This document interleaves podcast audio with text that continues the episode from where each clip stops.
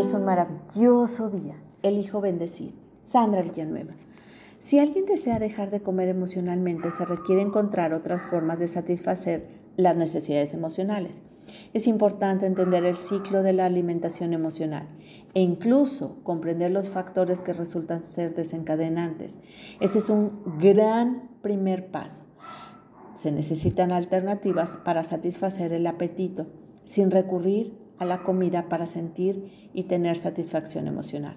Una muy buena alternativa es cuestionarse, preguntarse para descubrir qué es lo que hace que me sienta alegre, tranquilo, sereno, pleno, satisfecho, de tal manera que se puedan cuidar todas las áreas de la vida sin la alta ingesta o la gran ingesta de alimentos. Hay quienes logran encontrar alivio realizando ejercicio de manera regular. Puede ser una caminata, andar en bicicleta, trotar, nadar, hacer yoga, pues estas actividades ayudan en momentos que son particularmente fuertes o inestables emocionales.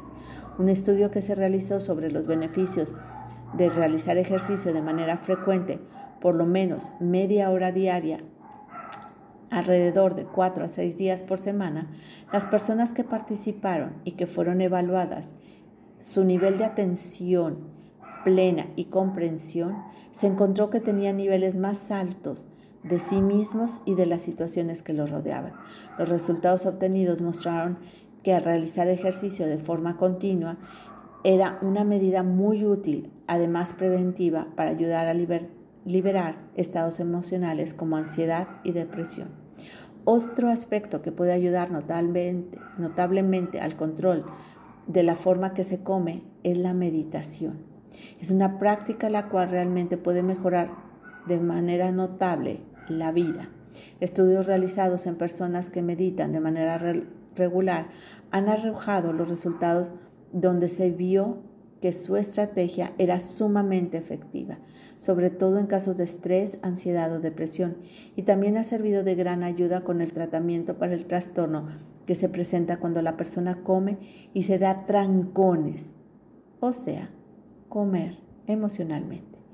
Si consideras que la meditación es complicada, te recomiendo que simplemente te centres en tu respiración, hacerla de manera pausada, profunda y consciente, realizar varias respiraciones donde se ponga atención en respirar.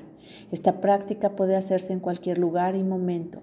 Lo ideal sería sentarse en un lugar tranquilo, bien iluminado y ventilando, centrándose solamente en la respiración.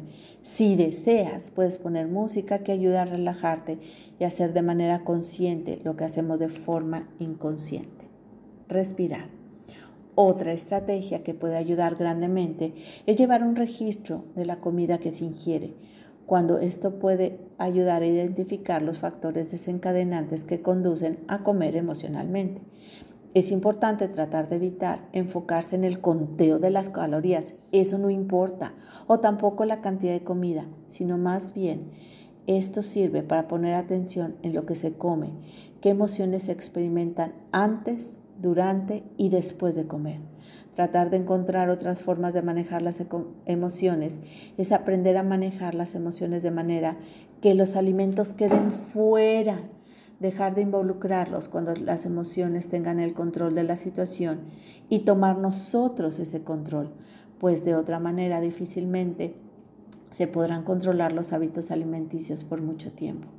Cuando no se es consciente de lo que sucede en el interior, cuando evadimos lo que sentimos, es más fácil recurrir a esas cosas externas como comer en exceso, hacer dietas sin supervisión médica o bien restringirse de comer ciertos alimentos que solo hace que se desee más comida chatarra o perder el control alrededor de ella.